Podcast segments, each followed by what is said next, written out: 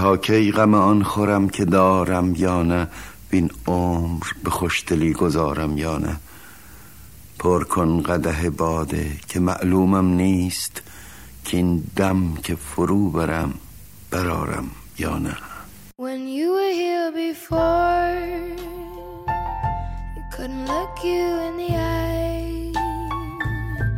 You're just like an angel. Your skin makes me cry. You float like a feather in a beautiful world. I wish I was special. You're so very special. خب سلام به روی ما همتون من ایمان ابو همزم مثل همیشه اینجا رادیو رنگست و شما اولین قسمت از پادکست قده رو گوش می‌کنید. پادکستی که به تازگی شروع کردم و سعی کردم در فضای متفاوت تر برای شما هم اجرا بکنم و محتوایی هم متفاوت تر داشته باشه این شما این اولین قسمت از پادکست قده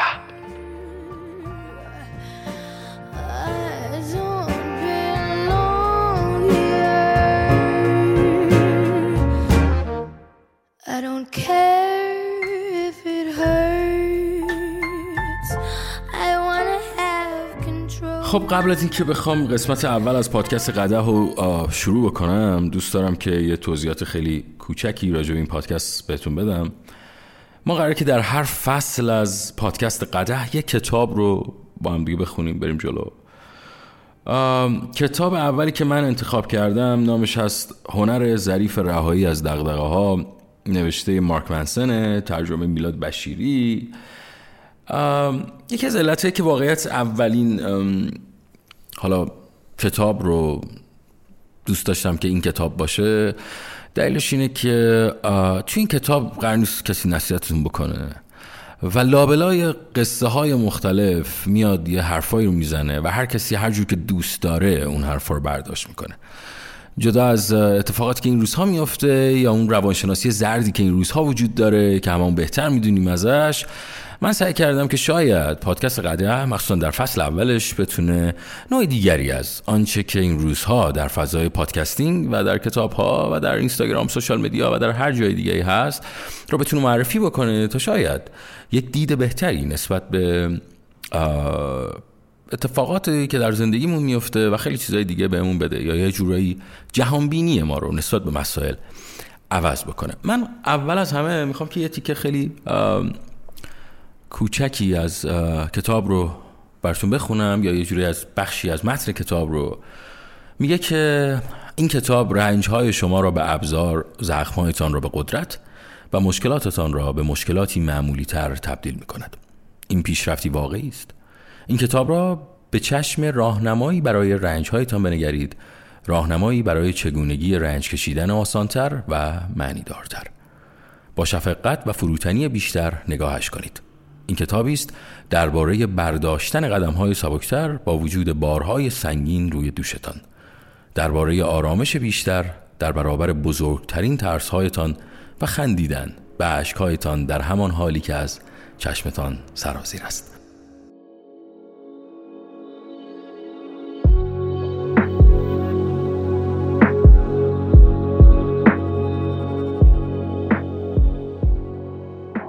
فصل اول سعی نکن.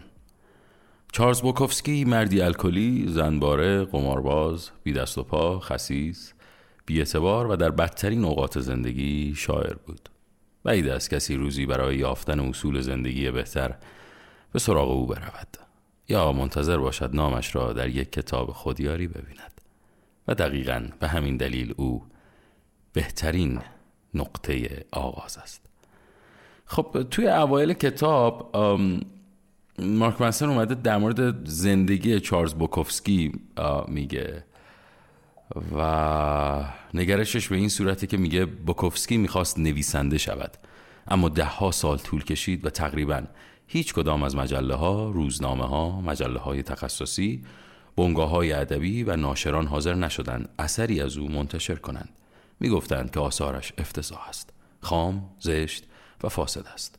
در حالی که توده جوابیه های رد آثار و سنگینی شکست هایش بیشتر و بیشتر می‌شد به افسردگی و الکل گرفتار شد دردی که در بیشتر اوقات عمر گریبانش را رها نکرد بوکوفسکی شغل ثابتی داشت و متصدی بایگانی در اداره پست بود حقوق ناچیزی می گرفت و بیشترش را خرج مشروب می کرد باقی مانده حقوقش را هم با قمار و شرطبندی در میدان اسب دوانی به باد می‌داد.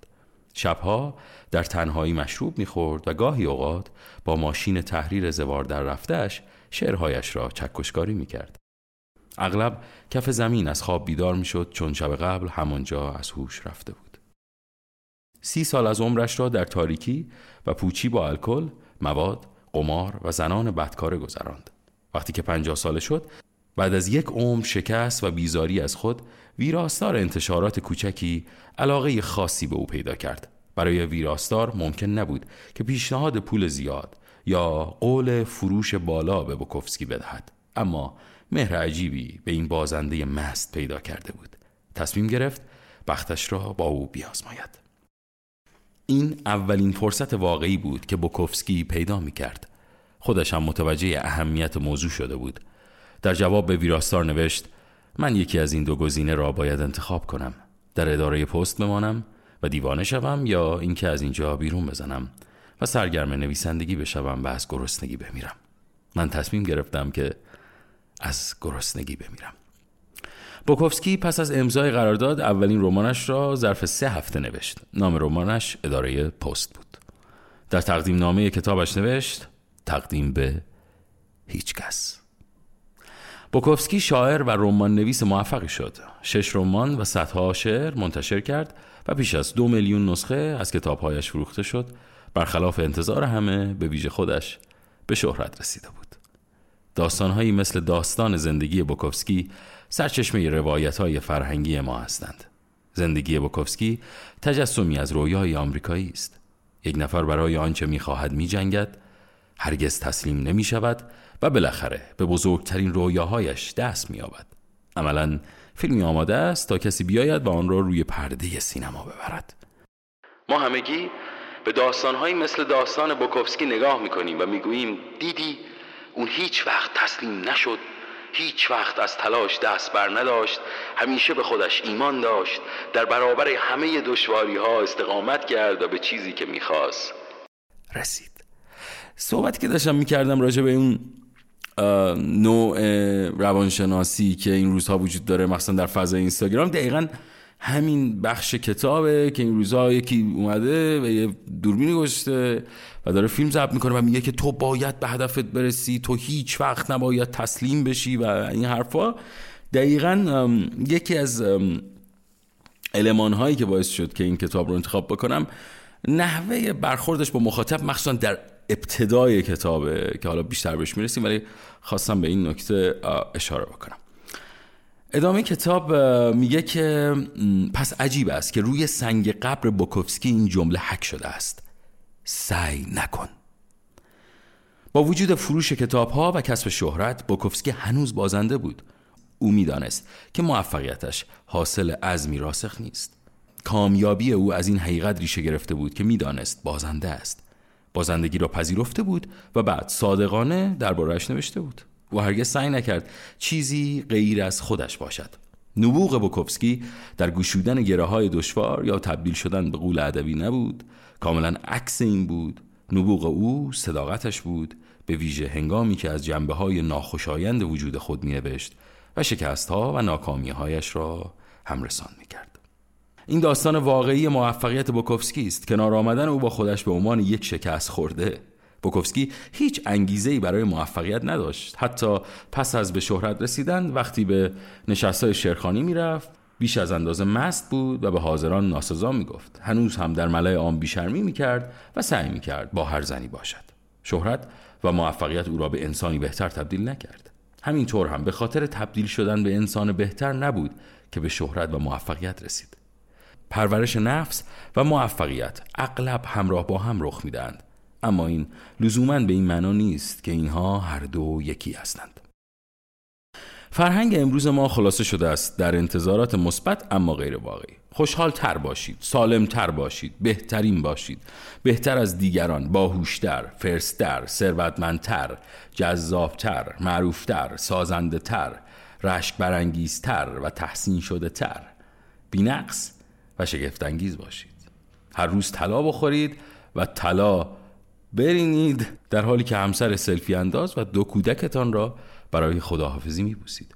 در بالگردتان بنشینید و به سوی دفتر کارتان بروید. شما شغل فوقالعاده لذت بخشی دارید و روزهایتان را صرف انجام کارهای بسیار ارزشمندی می‌کنید که احتمالا روزی کره زمین را نجات خواهد داد.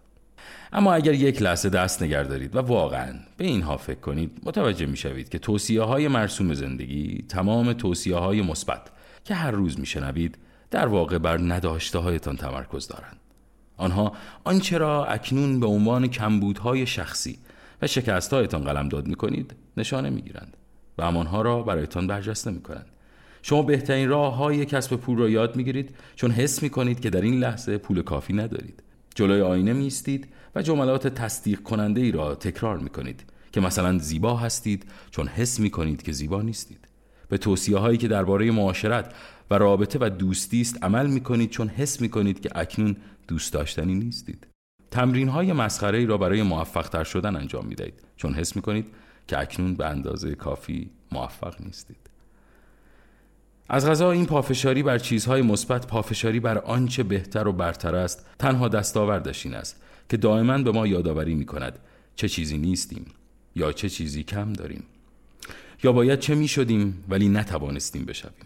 هیچ شخص خوشحالی نیاز ندارد جلوی آینه بیستد و تکرار کند که خوشحال است. او به طور معمول خوشحال است. ضرب المثل تگزاسی می‌گوید هرچه سگ کوچکتر باشد صدای پارسش بلندتر است. یک مرد با اعتماد به نفس نیازی ندارد که ثابت کند با اعتماد به نفس است. یک زن ثروتمند نیازی ندارد که ثابت کند ثروتمند است. بالاخره یا آنطور هستی یا نیستی. اگر دائما آرزوی چیزی را داشته باشی ناخداگاه این حقیقت را تقویت می‌کنی که آن را نداری. خب تا اینجا کتاب خیلی فکر می‌کنم نویسنده خیلی مستقیم داره حرفاش رو می‌زنه و از دل یک داستان اومد و حالا که از دل یک داستان اومده داره سعی می‌کنه حرفاش رو به شما بزنه. ولی نه به صورتی که نصیحت گونه باشه یا خیلی چطور میگن خیلی بخواد اون جملات رو حالا قلمبه سلمبه بکنه. این این نوع برخورد نویسنده رو خیلی دوست دارم با مخاطب. خب همونجوری که توی خود کتاب هم بارها بارها گفته گویا این روزها مخصوصا ما یک جورایی درگیر یک مسابقه شدیم که بگیم ما شادتریم ما پولدارتریم ما خیلی خوشبختتریم و حتی شاید ما خیلی غمگینتریم. یعنی ما مثلا حالا خیلی در یک مسابقه افتادیم که این تر رو یه جوری بهش اضافه بکنیم. اولین نمی‌دونم آخرین. و درگیر یه سری کلمه ها شدیم. من توی ابتدای پادکستم گفتم از نگاه من خب بخش اعظمی از این اتفاقات می‌تونه در زمانی باشه که سوشال مدیا اومده. البته یک نکته ای هست که چند وقت پیشه که از دوستانم به من گفت. گفتش که ایمان این داستان بوده و هست. من به من کاملا اینو قبول دارم. ولی نکته ای که وجود داره اینه که با آمدن سوشال مدیا و شبکه اجتماعی این قصه دیگه کاملا مشخص شده و ظاهر شده. شما آدم های بسیار می‌بینید که در فضای مجازی خیلی سعی می‌کنن که خودشون رو آدم خوب یا آدمی نشون بدن که خیلی به قول معروف بر اساس یک قوانین زندگی می‌کنن اصول اخلاقی دارن ولی در واقعیت و در زندگی شخصی اون چیزی که باید باشه نیست. یا آدم هایی که خیلی خوشحالن میخندن و تلاش بر این می‌کنن که مردم رو بخندونن ولی در واقعیت افسردگی دارن. یا آدم هایی که به شما پیشنهادات مالی میدن که مثلا برید فلانجا سرمایه گذاری بکنید فلان کار بکنید من اینجوری پول در آوردم ولی بعدا می‌فهمید که در درون یک چیز تو خالی بیشتر نبوده. این روزها میشه مثال های بسیار زیادی از این آدم ها رو در فضای مجازی زد که احتیاج به بیشتر توضیح دادن من نیست. هرچند در کتاب نویسنده اشاره مستقیمی هم به همین داستان و همین صحبت های من می‌کنه. خب بریم قسمت های دیگری از کتاب رو بخونیم و بعدش من قسمت اول رو با همین پارت آخر تموم بکنم. در ادامه نویسنده میگه که همه آدم ها و تبلیغات تلویزیونیشان می‌گویند رمز زندگی خوب در داشتن شغل بهتر یا ماشین قوی تر یا نامزد قشنگتر یا وان آب گرم با استخر بادی و دیگه بقیهش رو نگم براتون. همون قصه تر است. ولی در ادامه نویسنده میاد دست روی نقطه خیلی حساسی می‌ذاره. اینو می‌خوام خیلی با دقت گوش کنید بچه ها در مورد حلقه بازخورد جهنمی صحبت می‌کنم. خیلی مهمه. قشنگ گوشتون رو هم بدید. میگه که در مغز هر انسانی موجودی موزی و دمدمی مزاج است که اگر فرصت یابد کار را به جنون خواهد کشان. به من بگویید آیا این برایتان آشناست یا نه؟ با دقت گوش کنید. میگه که گاهی برای رو در رو شدن با کسی دچار استراب می‌شوید. این استراب از تواناییتان میکاهد و شما کم کم با خودتان فکر می‌کنید که چرا اینقدر مضطرب هستید. استراب مضاعف. حالا شما به خاطر مسترب شدنتان مسترب شده اید و این باعث می شود بیشتر مسترب شوید. یکی بگوید مشروب کجاست؟ سود یعنی این اتفاق می‌کنم برای هممون افتاده. یعنی می‌خوایم بریم با کسی مثلا می‌خوایم بریم با رئیسمون صحبت بکنیم. و یه استرابی درونمون می‌گیره. بعد به خودمون میگیم که چرا انقدر مضطربیم. بعد بیشتر باز مضطربتر میشیم. دقیقا می‌خواد نویسنده راجع به این قصه صحبت کنه. در ادامه میگه که مثلا فکر کنید که مشکل عصبانیت دارید. به خاطر احمقانه ترین و پوچ ترین مسائل از کوره در میرید. دقیقا شبیه همون مثال قبلی است یعنی شما مثلا به خاطر یه مسئله خیلی ساده سری عصبانی میشی از کوره در میری. بعد خودتو می‌خوری که میگه آقا من برای چی عصبانی و بعد باز بیشتر و بیشتر عصبانی میشی. این دقیقا همون موجود موزی است که تو ذهن هممون هست. یا مثلا میگه یا اینقدر نگران این هستید که همیشه کار درست رو انجام بدهید که نگران می‌شوید چرا همیشه اینقدر نگران می‌شوید. یا اینکه به خاطر هر اشتباهی که می‌کنید اینقدر احساس گناه می‌کنید که باعث می‌شود کم کم از اینکه اینقدر احساس گناه می‌کنید خود گناه کار بین شوید. یا اینکه آنقدر زیاد احساس تنهایی می‌کنید و قصه می‌خورید که فکر کردن به آن باعث می‌شود بیشتر احساس تنهایی کنید و قصه بیشتری بخورید. آره آره به حلقه بازخورد جهنمی خوش آمدید. به حلقه بازخورد جهنمی خوش آمدید. خب من همینجا قسمت اول رو به پایان میرسونم. یه درخواستی از همتون دارم. اگر پادکست قده رو دوست دارید دوست دارید که این پادکست ادامه پیدا بکنه حتما به دوستانتون پادکست رادیو رنگو و این پادکست اختصاصی رو به نام قده به دوستانتون معرفی بکنید. ما رو می‌تونید در Castbox Spotify در تمام پلتفرم های پادکست دنبال بکنید. فقط کافیه که رادیو رنگو رو حالا یا به فارسی یا به انگلیسی search بکنید. اگر هم نظری دارید حتما اون رو به ما انتقال بدید. تا کی غم آن خورم که دارم یا نه بین عمر به خوشدلی گذارم یا نه. پر کن قده باده که معلومم نیست که این دم که فرو برم برارم یا نه؟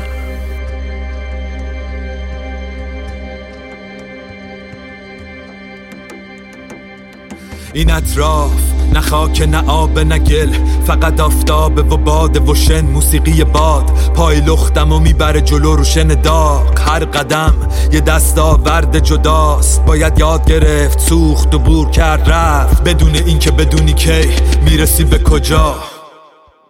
سراب ندیده این راه و اومدم. آهم و کشیدم و دادم و زدم. آب نمی‌خوام دنبال سایمم. منم زمان اینجا و تو اتاقممون بیرون. همه تنها و با همن. ای زور می‌زنن جور بشن. من عوضش راحتم. خیلی وقت باشون نمی جنگم آینده رو می‌بینم که تو جمجمه های پوسی دشون اقربالونه کردن. من خوب می‌دونم اینو جهت. تنها چیزیه که جدا می‌کنه سکون و حرکت تو هم وقتش دیگه با این تنهایی کنار بیای. آدم ها حق دارن نخوان باشن. آدم ها حق دارن نخوان بفهمن. زندگی پیچیده است. خودت ببینین اطراف. نه زمان نه مکان ماست. خالی از علت و بهانه هاست. کسی خاطره نمیگه برات از بهار. کف توهم میچکه از لبام.